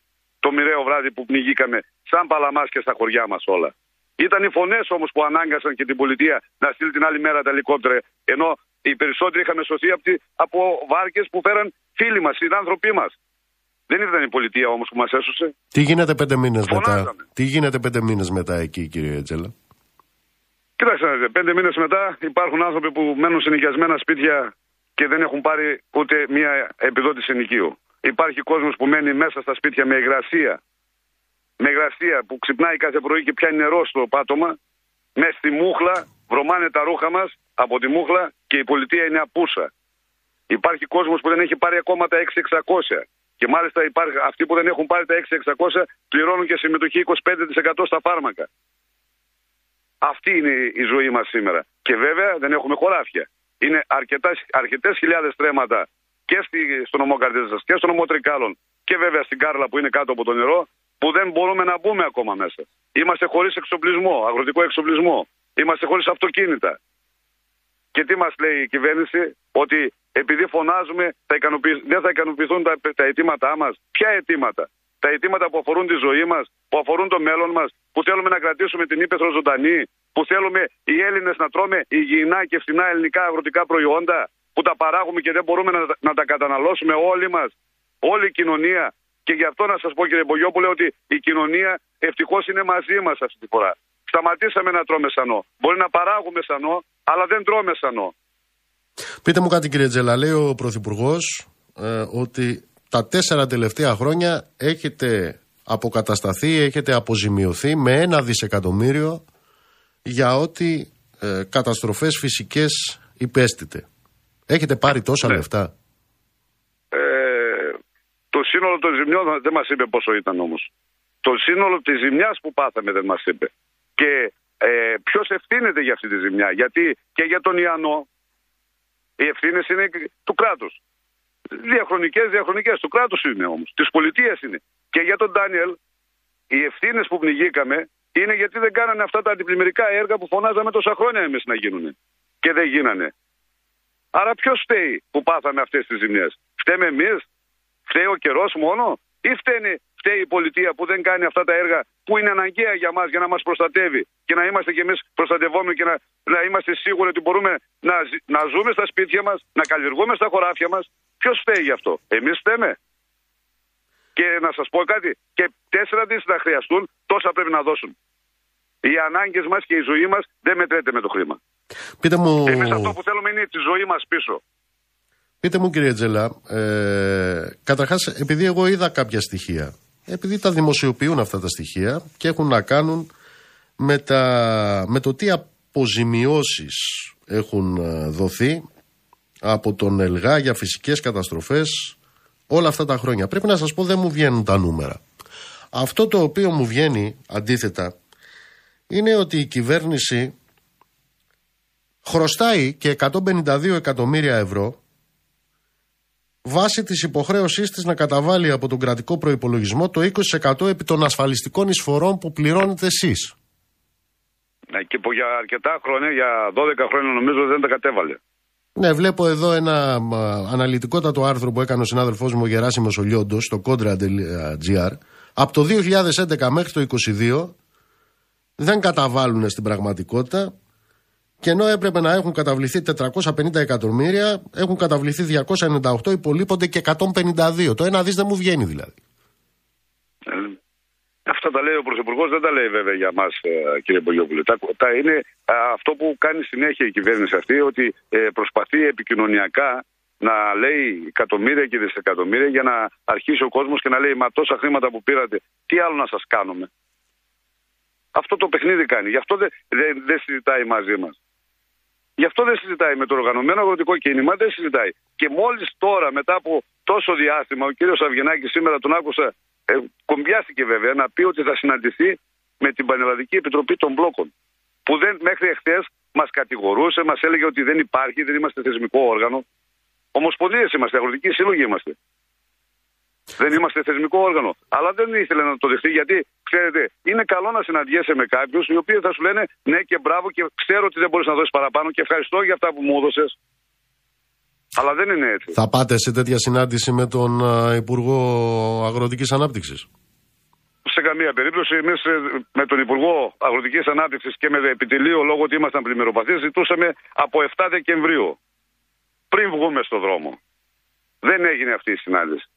Μας κοροϊδεύσε, μας συκοφάντησε, μας λιδόρεσε, μας τραμπούκησε σαν κυβέρνηση, μας χτύπησε σαν κυβέρνηση, χρησιμοποίησε χημικά εναντίον μας η κυβέρνηση. Γιατί, ποιος φταίει που δεν γίνεται διάλογος; Αλλά και να σας πω κάτι και με τον Πρωθυπουργό που ε, διεκδικούμε να γίνει μια συνάντηση. Να γίνει μια συνάντηση όμως επί της ουσίας. Επί της ουσίας. Δεν θα πάμε εκεί ούτε για να βγάλουμε φωτογραφίες, ούτε για να, για να πούμε τι καλά μας τα λες, κύριε Πρωθυπουργέ, και ξέρουμε ότι δεν μπορείς κάτι διαφορετικό. Θα πάμε γιατί πρέπει να λυθούν αυτά τα προβλήματα τα οποία για μας είναι βασικά αιτήματα που αν δεν λυθούν δεν θα έχουμε μέλλον. Και δεν θα έχουμε μέλλον και σαν γεωργοί, σαν αγρότες, σαν κτηνοτρόφοι και σαν μελισσοκόμοι, αλλά και σαν γενικότερα σαν πρωτογενή τομέας. Θα καταστραφούμε. Όχι ότι δεν θα παράγονται, θα παράγονται. Αλλά τι θα παράγονται, ποιος θα τα ελέγχει, Και ποιος θα τα κονομάει, το βλέπουμε όλοι μας όταν πάμε και παίρνουμε τα αγροτικά προϊόντα αυτά, τα οποία από εμάς φεύγουν σε εξευτελιστικές τιμές και δεν μπορούμε κανένας μας να τα χαρούμε και να τα γευτούμε. Ακούσαμε τον κύριο Μητσοτάκη να λέει προηγουμένως ανοιχτή δρόμη. Σε άλλη περίπτωση δεν υπάρχει διάλογος και μιλάμε για εκβιασμό των υπόλοιπων κοινωνικών στρωμάτων. Το σχόλιο σας. Ε, αυτό που εμείς βλέπουμε και εισπράττουμε από όλη την κοινωνία είναι ότι ε, μας στηρίζει απόλυτα σε αυτόν τον αγώνα που κάνουμε ε, και δέχεται και τον τρόπο με τον οποίο ενεργούμε. Δεν θέλουμε να, και δεν δημιουργούμε κανένα πρόβλημα ε, στους συμπολίτες μας. Απλά πρέπει να καταλάβουν και αυτοί ότι παλεύουμε και για αυτούς. Και να σας πω κάτι αύριο εδώ ο Εμπορικός Σύλλογος της Καρδίτσας θα έρθουν μηχανοκίνητα ε, στον μπλόκο. Είμαστε 15 χιλιόμετρα έξω από την, από την πόλη ε, όλοι μαζί για να στηρίξουν τον αγώνα μας γιατί γνωρίζουν πολύ καλά ότι ο, ο αγώνας ο δικός μας είναι και δικός τους αγώνας. Την Και Παρασκευή. Είμαστε μια, μια κοινωνία, Μμμ. όλοι μαζί θα πάμε. Πείτε μου κάτι, την Παρασκευή έχετε προγραμματίσει μ, κινητοποίηση αγροτική μέσα στην πόλη της ε, Καρδίτσας; Ναι, έχουμε, θα κάνουμε συλλαλητήριο μέσα στην πόλη και με τρακτέρ ε, και οι κτηνοτρόφοι και οι μελισσοκόμοι θα είμαστε εκεί. Έχουμε καλέσει όλους τους φορείς και είμαστε σίγουροι ότι, γιατί το βλέπουμε και από τα ψηφίσματα ε, και από τον κόσμο που έρχεται εδώ και μας στηρίζει. Θα είμαστε όλοι εκεί και θα δώσουμε μία απάντηση σαν καρδίτσα μαζί με την επαρχία Φαρσάλων βέβαια που είμαστε εδώ στον μπλόκο ότι ενωμένοι όλοι παλεύουμε για το δίκαιο μας και από τη στιγμή που έχουμε δίκαιο δεν θα κάνουμε εκτόσεις στη ζωή μας. Δεν θα κάνουμε εκτόσεις στη ζωή μας. Ξέρετε κύριε Μπογιόπουλε, εγώ το αυτοκίνητό μου πλημμυρίστηκε. Χάλασε, πήρε νερό μέχρι πάνω. Και έρχεται η κυβέρνηση τώρα για να καταλάβει ο κόσμος. Και μου λέει πάρε μια μπαταρία. Δηλαδή, άμα πάρω μπαταρία θα δουλεύει το αυτοκίνητο; Αυτό μας κάνουν. Αυτό μας κάνουν. Πείτε μου κύριε Τζέλα, αυτά τα οποία έχει εξαγγείλει η κυβέρνηση είναι δύο πράγματα μέχρι τώρα. Τα 82 εκατομμύρια του ειδικού φόρου κατανάλωσης, επιστροφή και μία έκπτωση 10% στο αγροτικό ρεύμα. Ναι. Ε, το αίτημα το δικό μας είναι ξεκάθαρο, αφορολόγητο αγροτικό πετρέλαιο. Και εκεί να δώσουμε και μια απάντηση στον Πρωθυπουργό, γιατί ε, κάπου διάβασα ότι επειδή το άλλο μεγάλο θέμα είναι με την δημόσια εκπαίδευση που θέλουν να κάνουν τα ιδιωτικά πανεπιστήμια και χρησιμοποίησε ότι στην Κύπρο λέει υπάρχουν ιδιωτικά ε, πανεπιστήμια και γιατί εμείς δεν δεχόμαστε. Ε, να μην το χρησιμοποιεί όποτε το συμφέρει. Ας μας δώσει την τιμή που έχει το πετρέλαιο το αγροτικό στην Κύπρο. Πόσο είναι εκεί; Ας μας το κάνει αυτό. 70-80 λεπτά. Και εμείς ένα 70. Με Εκεί είναι η διαφορά. Με το ρεύμα; Με το ρεύμα, κοιτάξτε να δείτε, η χοντρική τιμή του ρεύματος, να το, το ξέρουν, ό- όχι δεν το ξέρουμε όλοι, γιατί δεν τα μαθαίνουμε κιόλας αυτά. Τώρα το μάθαμε κι εμείς, είναι 3 λεπτά την κιλοβατόρα. Ε, πόσο θέλουν να κερδίσουν οι πάροχοι δηλαδή από 3 λεπτά. Και όταν εμείς ζητάμε για επαγγελματικά αγροτικό ηλεκτρικό ρεύμα στα 7 λεπτά που βάζουμε την κιλοβατόρα. Και τι μας λέει ο Πρωθυπουργός, από τα 15-16 που έχει τώρα θα σας κάνει μια έκπτωση 10%. Δηλαδή από τα 16 θα πάμε στα 14, από τα 15 στα 13. Ε, όχι. Νομίζω ότι η εσχροκέρδεια φτάνει πια. Αν θέλουν, και αυτό κάνει η κυβέρνηση, κάνει πλάτες σε κάποιες εταιρείες για να εσχροκερδούν εις βάρος και της δικής μας πλάτης των αγροτών και των κτηνοτρόφων, αλλά και όλου του ελληνικού λαού, φαίνεται. Αλλά να μάθει και ο κόσμος με ποιανού μέρος είναι. Σίγουρα πάντως δεν είναι με τα συμφέροντα του ελληνικού λαού. Πείτε μου κάτι κύριε Τζέλα, τελευταίο. Το ρώταγα χθες και στον συνάδελφό σας, τον κύριο Μαρούδα από τη Λάρισα. Ε, το Στάρι φεύγει από εσά 0,19, 0,20, 0,25 στην Πιο καλύτερη κάτω. Πιο- περίπτωση. Όχι, όχι. Το, αν είναι για το ψωμί, φεύγει πολύ πιο κάτω. Πόσο φεύγει δηλαδή για το ψωμί το Στάρι, 18-17 λεπτά. Πώς Το φτάνει, πολύ, το πολύ να πάει 19. πώς φτάνει ένα κιλό ψωμί εδώ στην Αθήνα να ε, πωλείται μέχρι και 3,4 ευρώ, όταν η πρώτη ύλη Ναι. του είναι 0,18 που μου λέτε. Αυτή την απορία έχουμε κι εμείς. Και εμείς βέβαια μπαίνουμε μέσα και δεν μπορούμε να καλλιεργήσουμε σιτάρι, γιατί και εκεί τα έξοδα είναι πάρα πολλά. Και η τιμή, η τιμή που.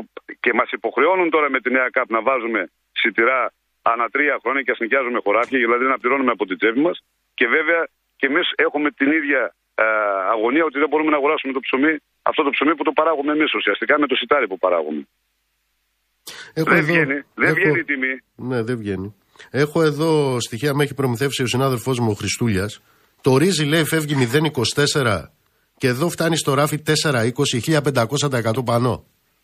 Ναι, σε, ό- σε όλα τα αγροτικά προϊόντα, κύριε ε, Νίκο, κύριε Μπογιόπουλε, ε, έτσι είναι. Από εμά φεύγουν σε εξευσελιστικέ τιμές. Γι' αυτό ακριβώς βάζουμε και το αίτημα Το αίτημα που δεν είναι μόνο για μας, αυτό το αίτημα που βάζουμε ότι να υπάρχουν τιμές που να καλύπτουν το κόστος παραγωγής και να μας αφήνουν και εμάς ένα α, λογικό κέρδος για να ζήσουμε, να επιβιώσουμε, συγχρόνως αυτό είναι μια α, βάση, αν θέλετε, για να μπορεί όλος ο κόσμος να ξέρει πόσο φεύγει από εμά και πόσο θα φτάνει στο, στο ράφι για να μπορούμε ή στο πιάτο μας. Πώς θα, σε τι τιμή φτάνει. Εκεί θα ξέρουμε όλοι.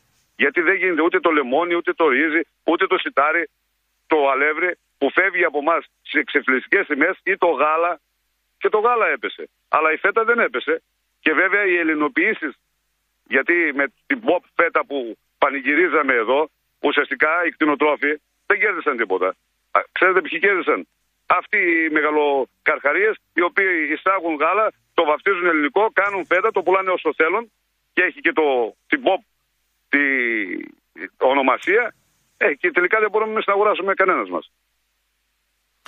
Πείτε μου η σκέψη για την κάθοδο στην Αθήνα ε, τι, τι προβλέπει ως ε, ε, θα είναι μία κλιμάκωση του αγώνα. Εάν χρειαστεί να την κάνουμε, είναι στο τραπέζι, έπεσε, το συζητήσαμε. Ε, και αν μέχρι τη Δευτέρα, δεν, είναι, δεν εκβιάζουμε κάτι, απλά δίνουμε έναν χρόνο, ένα χρονικό διάστημα στον Πρωθυπουργό και στην κυβέρνηση να σκεφτεί και να δώσει τις λύσεις που πρέπει να δώσει. Από εκεί και πέρα και εμείς θα κλιμακώσουμε τον αγώνα και η κάθοδος στην Αθήνα που είναι, έχει πέσει στο τραπέζι και έχει γίνει αποδεικτή ομόφωνα από την πανελλαδική σύσκεψη που κάναμε εχθές ε, στην Νίκαια, ε, θα υλοποιηθεί αν χρειαστεί την επόμενη εβδομάδα. Ποια είναι εκείνα τα αιτήματα, κύριε Τζέλα, πίσω από τα οποία δεν μπορεί να πάει ο αγρότης, δεν μπορεί να γυρίσει πίσω δηλαδή στο σπίτι ή στο χωράφι; Τα αιτήματα είναι αυτά που στείλαμε και στον ε, Πρωθυπουργό. Είναι το πετρέλαιο, αφορολόγητο αγροτικό πετρέλαιο, θεσμοθετημένο, για να μην κουράζουμε και όλους κάθε χρόνο να ζητάμε τα ίδια. Γιατί μας λένε ότι κάθε χρόνο τα ίδια ζητάτε. Μα κάθε χρόνο διεκδικούμε τα ίδια γιατί ακριβώς δεν τα έχει λύσει καμία κυβέρνηση. Αν το έχει λύσει, δεν θα βγαίναμε τώρα για το πετρέλαιο. Το ρεύμα, το κόστος παραγωγής γενικότερα δηλαδή, είναι οι τιμές που πρέπει να είναι, όπως είπα και πριν, να, είναι, να, να μας αφήνουν και εμάς ένα κέρδος. Είναι η, η νέα ΚΑΠ, η εφαρμογή της uh, κοινής αγροτικής πολιτικής, έτσι όπως ψηφίστηκε, ε, με την οποία και γι' αυτό βγαίνουν και οι συνάδελφοί μας στην Ευρώπη. Βλέπουμε ότι χάνονται ε, πάρα πολλά χρήματα από τις τσέπε μας και βλέπουμε ότι δεν μπορούμε να επιβιώσουμε και από την άλλη αυτά τα χρήματα, από ό,τι έμαθα και διάβασα κι εγώ, ότι δίνονται δισεκατομμύρια για να πάρουν κάποιες εταιρείες να παράγουν αγροτικά προϊόντα σε χώρες της Αφρικής και να τα φέρουν μέσα μετά. Σε, εννοείται, χωρίς να γνωρίζουμε τι θα φέρουν, γιατί δεν υπάρχει κανένας έλεγχος εκεί και χωρίς να γνωρίζει όλο, όλη η Ευρώπη τι θα τρώμε. Αυτά τα αιτήματα λοιπόν μαζί με τον ΕΛΓΑ που πρέπει να αλλάξει και να αποζημιώνει στο σύνολο ε, τη ζημιά, στο 100% της ζημιάς και στο 100% της παραγωγής, αυτά είναι αιτήματα που πρέπει να λυθούν και γι' αυτό στείλαμε αυτά ομαδοποιημένα, αφορούν όλη τη χώρα, αλλά βέβαια και εμείς σαν Θεσσαλία που με τις ζημιές έχουμε και τα ειδικά ε, προβλήματα που προέκυψαν από τις ε, καταστροφικές πλημμύρες του Σεπτεμβρίου. Κύριε Τζέλα, ευχαριστώ θερμά. Και εγώ σας ευχαριστώ. Καλή συνέχεια.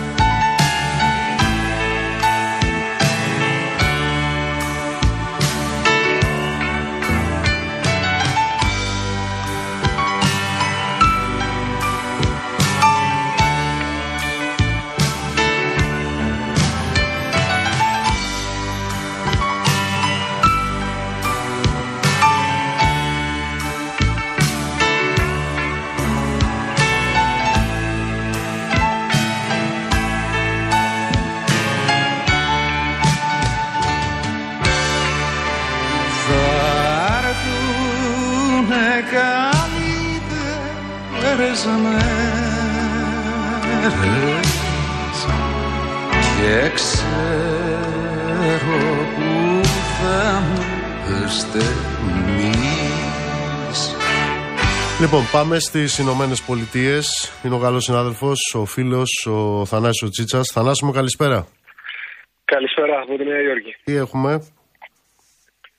Ε, έχουμε την πρώτη επίσημη αντίδραση στην πώληση των F-16 από μεριά του Κογκρέσου.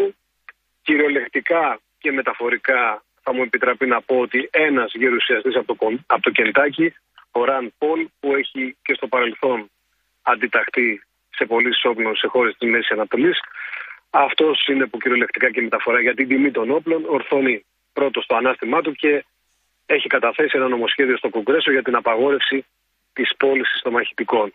Η κίνησή του βέβαια έχει περισσότερο ένα συμβολικό χαρακτήρα. Δεν έχει πιθανότητες να ανατρέψει το σχεδιασμό του Λευκού Οίκου, γιατί για να εγκριθεί τον λόγο νομοσχέδιο θα πρέπει να εγκριθεί κατά πλειοψηφία στη Βουλή των Αντιπροσώπων και στη Γερουσία, κάτι που είναι σχεδόν αδύνατον. Όμως είναι μια σημαντική καταγραφή. Ε, περιμένουμε να δούμε αν θα ε, καθυστερήσει λίγο τη διαδικασία, γιατί η πώληση, η περίοδος η οποία, η οποία απαιτείται είναι μέχρι την επόμενη Κυριακή. Περιμένουμε να δούμε αν θα καθυστερήσει αυτή η διαδικασία. Την ώρα που στο State Department την Παρασκευή έρχεται ο Έλληνας Υπουργός Εξωτερικών, ο Γιώργος Γεραπετρίδης, ε, για να επισκεφτεί πρώτη φορά ε, το Υπουργείο Εξωτερικών των ΗΠΑ για τη συνέχιση του στρατηγικού διαλόγου. Ε, είχαμε μια ενημέρωση από τον βοηθό Υπουργό Εξωτερικών, τον Τζόσουα Χακ, χθες μια ενημέρωση σε Έλληνες ανταποκριτές. Εκεί τέθηκαν αρκετές ερωτήσεις.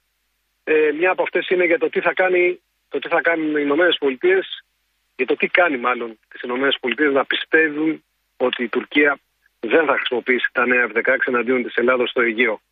Ε, η Αμερικανική διπλωματία προτάσει το θετικό διπλωματικό κλίμα, αλλά και την ηρεμία που παρατηρείται στην περιοχή, γενικά και αόριστα, λέγοντας μάλιστα ότι είμαστε ικανοποιημένοι από την βελτίωση των σχέσεων μεταξύ Ελλάδος και Τουρκίας. Βέβαια, οι δύο κυβερνήσεις γνωρίζουν πώς θα εξελιχθεί αυτή η σχέση, αλλά από τη δική μας πλευρά αυτή είναι μια διαδικασία που στηρίζουμε. Όπως τόνισε χαρακτηριστικά, οι θετικές εξελίξεις των τελευταίων μηνών για να ξεπεραστούν οι μακροχρόνιες διαφωνίες και να αναζητηθεί, εδώ είναι το σημαντικό, μια νέα προσέγγιση οφείλεται στον ηγετικό ρόλο και το όραμα των κύριων Μητσοτάκη και Ερντογάν. Να πούμε επίσης ότι ρωτήθηκε για την επιστολή εγγυήσεων που φέρεται να έστειλε ο Άντωνι Μπλίνκεν στο Κογκρέσο, δηλαδή ώστε τα νέα μαχητικά που θα αποκτήσει η Τουρκία να μην χρησιμοποιηθούν για υπερπτήσεις και επιθετικούς σκοπούς εναντίον της Ελλάδος. Ο κύριος Χάκ απάντησε ότι δεν πρόκειται να σχολιάσει ή να κάνει εικασίες σχετικά με τις εσωτερικές επικοινωνίες της Αμερικανικής κυβέρνησης τις επικοινωνίες που ένα μέρος της κυβέρνησης μπορεί να έχει ή να μην έχει με ένα άλλο μέρος της κυβέρνησης. Ή να μην έχει. Ε, ή να μην έχει ένα άλλο μέρος της κυβέρνησης. Την έχει δει κανένας αυτή την περίφημη επιστολή εγγυήσεων, όση αξία έχει και αν έχει. Την έχει δει κανείς. Ε, Παράγοντες του ελληνοαμερικανικού λόμπι και οργανώσεις οι οποίες εδώ τα τελευταία χρόνια πραγματικά πολέμησαν για να ε, εκθέσουν την επιθετικότητα της Τουρκίας ε, τους έχουν πει, τους έχουν μεταφέρει συνεργάτες των γερουσιαστών ότι αυτή η επιστολή υπάρχει. Είναι, λένε δύο έγγραφα ότι υπάρχει. Αλλά κανείς δεν την έχει δει. Ε, κρατείται ως επτασφράγιστο μυστικό, κυρίως για να μην εκθέσει ίσως τη μία ή την άλλη πλευρά και κυρίως την Άγκυρα, ε, θεωρούν ότι υπάρχει. Εμείς πάντως, αλλά και αυτοί οι οποίοι αγωνίστηκαν για να μην πάρει η Τουρκία τα F-16, δεν την έχουν δει με τα μάτια τους. Ε, οι απαντήσεις που δίνουν οι Αμερικανοί αξιωματούχοι περισσότερο θολώνουν το τοπίο παρά το ξεκαθαρίζουν. Είναι απόρριτο και είναι εσωτερικό έγγραφο της Αμερικανικής κυβέρνησης στις επιστολές που στέλνει στο Κογκρέσο για τις πωλήσεις των όπλων. Θανάση μου, σε ευχαριστώ πολύ. Αυτά, αυτά καλά, Καλό βράδυ. Καλό βράδυ. Ε, εμένα μου άρεσε πολύ αυτό που είπε, δεν ξέρω αν το άκουσες Λάσκαρη, που είπε ο Αμερικάνος εκεί. Έχουμε λέει μια ηρεμία στην περιοχή. Δηλαδή, τώρα έχουμε εδώ Γάζα, Συρία, βομβαρδίσαν Ιράκ πάλι προχτές, η Εμένη κτλ. Αυτό το λένε αυτή η ηρεμία στην περιοχή.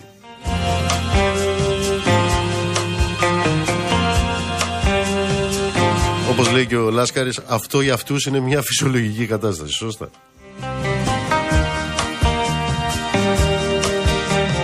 Στο πλαίσιο αυτής της φυσιολογικής κατάστασης, πριν από λίγη ώρα, είχαμε τα νεότερα στοιχεία για το τι συμβαίνει στη Γάζα.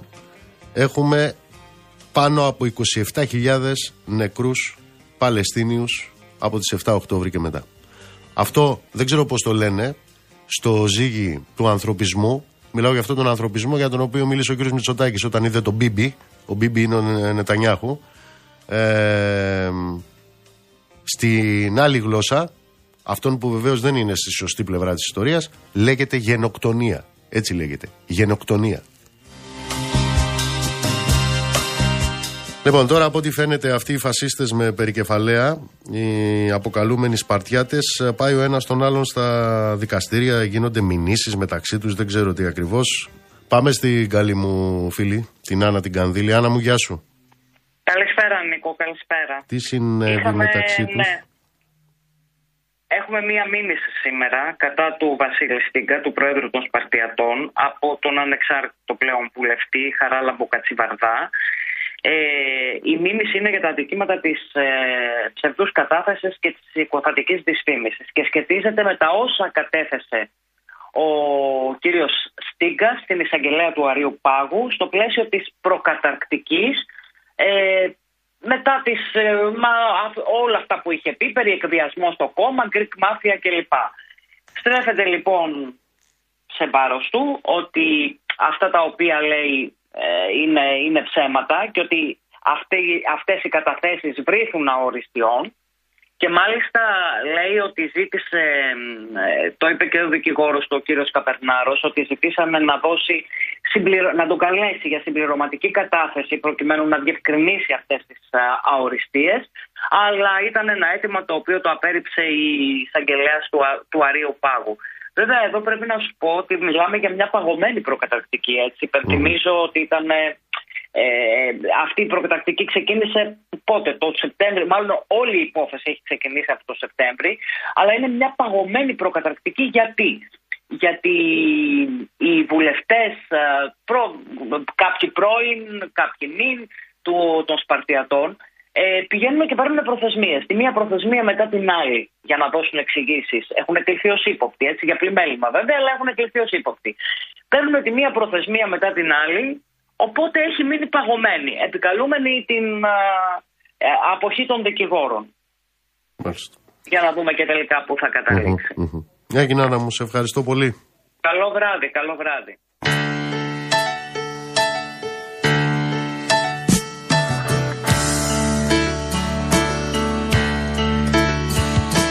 Φεύγουν τα καλύτερα μας χρόνια Ώρα με την ώρα βιαστήκα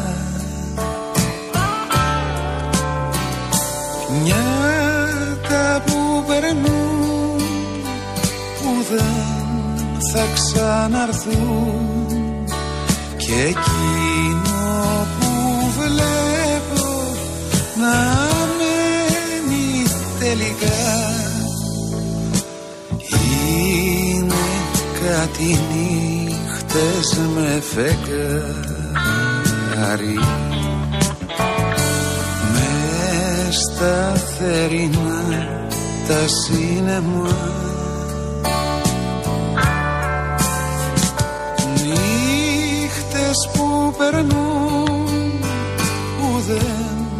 θα ξαναρθούν. Μαγιό κλίμα και για σε μια.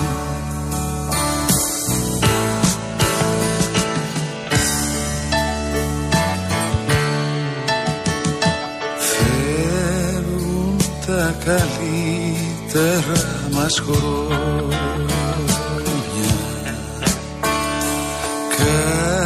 Κάποιος μας τα κλέβει μυστικά;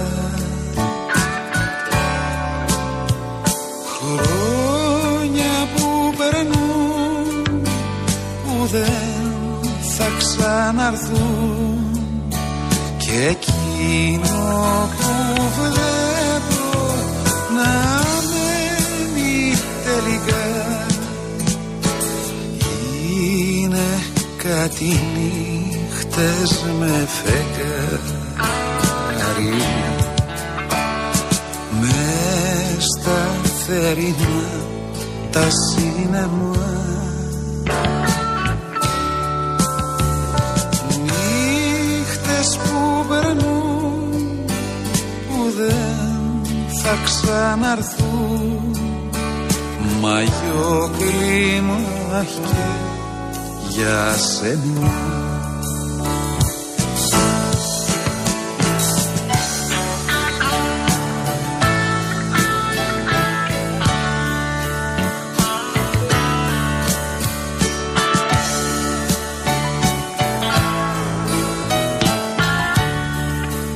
Να σας πω ότι η Ολομέλεια του Ευρωκοινοβουλίου ψήφισε ε, υπέρ της άρσης της ασυλίας της κυρίας Καηλή. Ήταν ε, έτοιμα από τη Γενική Ευρωπαία Εισαγγελέα για υπόθεση που αφορά τη διαχείριση των αποζημιώσεων για τους κοινοβουλευτικούς βοηθούς της. Κάτι νύχτες με φεγγάρι Όχι μην τα μπερδεύετε, αυτό είναι άλλο από το Qatar Μες στα θερινά τα σύννεμα Α, ναι, μιας και είμαστε στο Στρασβούργο, αυτή είναι ωραία η τύπη εκεί. Εκεί λοιπόν πέρασε ένα ψήφισμα το οποίο καταδικάζει την Ελλάδα ε, για την ελευθερία του τύπου, για το σκάνδαλο των υποκλοπών. ε, γίνεται λόγος για σοβαρές απειλές κατά της δημοκρατίας, των θεμελιωδών δικαιωμάτων. ε, ζητώνται ευθύνες για τα τέμπη, για την ανεξαρτησία της δικαιοσύνης, για την αστυνομική βία, για διακρίσεις βάρος μειονοτήτων κτλ. Και ενώ λοιπόν το πέρασαν αυτό το ψήφισμα, μετά τι συστάσεις λέτε κάναν αυτοί; Ε, κάνανε συστάσεις ε, να εφαρμοστεί πλήρως λέει η πολιτική της Ευρωπαϊκής Ένωσης. Ένα, ένα σας λέω μόνο. Ε, για παράδειγμα για τις υποκλοπές ε, καλούν την Ελλάδα να εφαρμόσει τον κανονισμό της Ευρωπαϊκής Ένωσης που επιτρέπει την εξαγωγή και εμπορία κατά σκοπευτικού λογισμικού. Ναι, βεβαίως σε ό,τι αφορά το πρώτο σκέλος, θα βρουν ε, ο κ. Μητσοτάκης και η κυβέρνησή του με το. Πώς το λένε, με τους κλειδοκράτορες του Αγίου Δισκοπότηρου. Ξαναλέω, που πέρασαν ε, αυτό το ψήφισμα καταδικάζοντας ε, λοιπόν ε, την Ελλάδα για όλα αυτά τα οποία σας ανέφερα.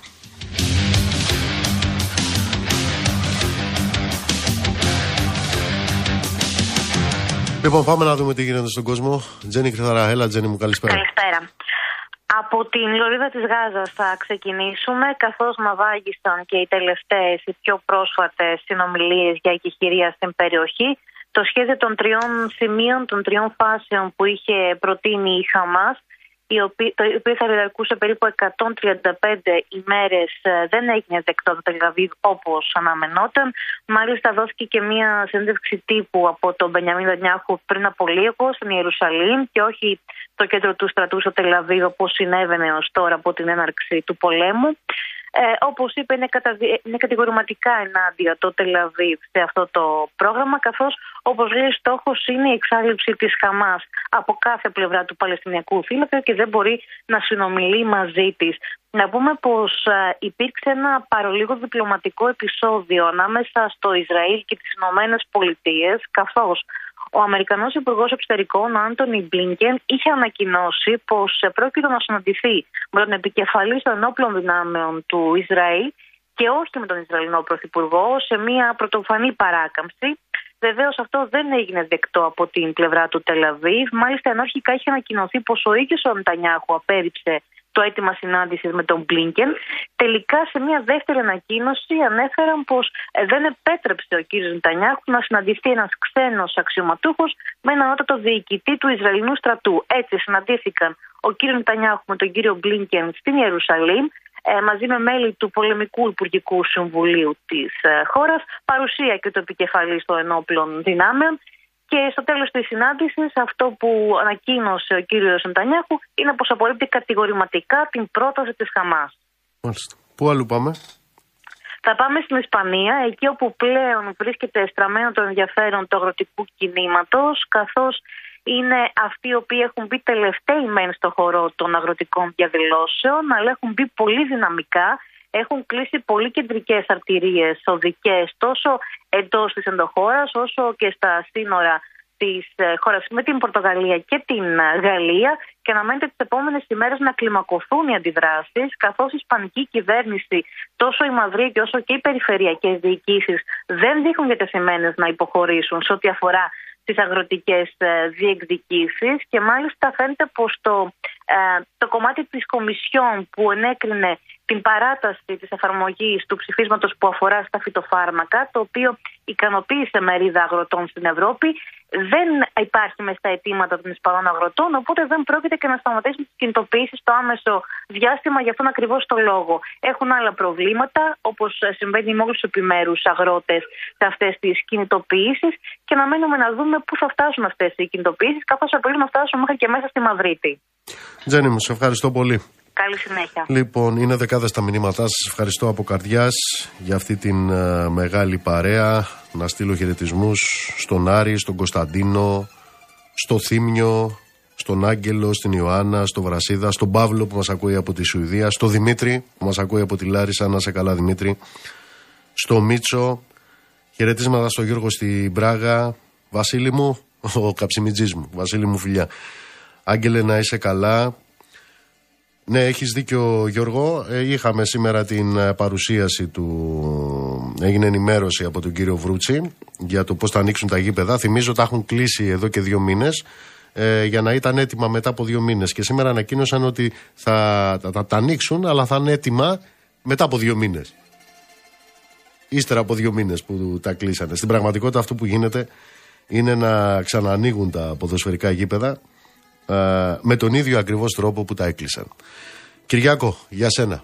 Να είστε όλοι και όλες καλά, ψυχή βαθιά. Το ραντεβού μας είναι αύριο στις 7 το απόγευμα.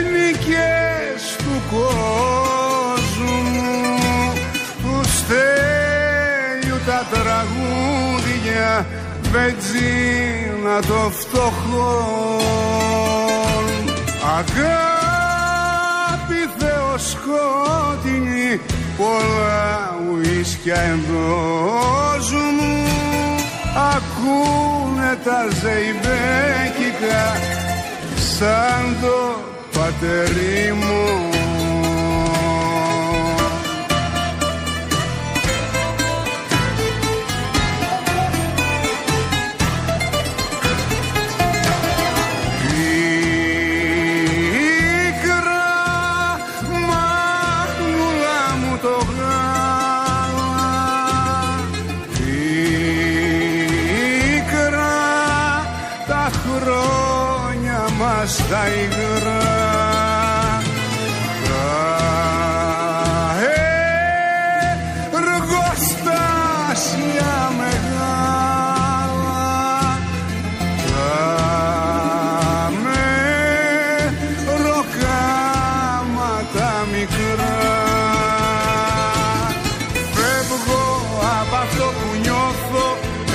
έκαψα το πόθο μόνος μια νυχτιά.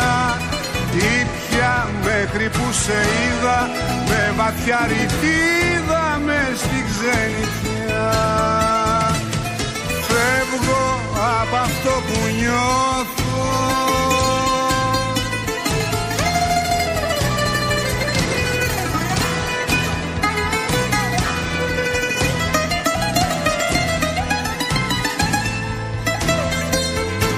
Βαριά χρόνια σιδέρα. Και τζουφιαλά και τζουφιαλά μαρίνα χοντό απ' την καντίνα χιλιόμετρα φασόν.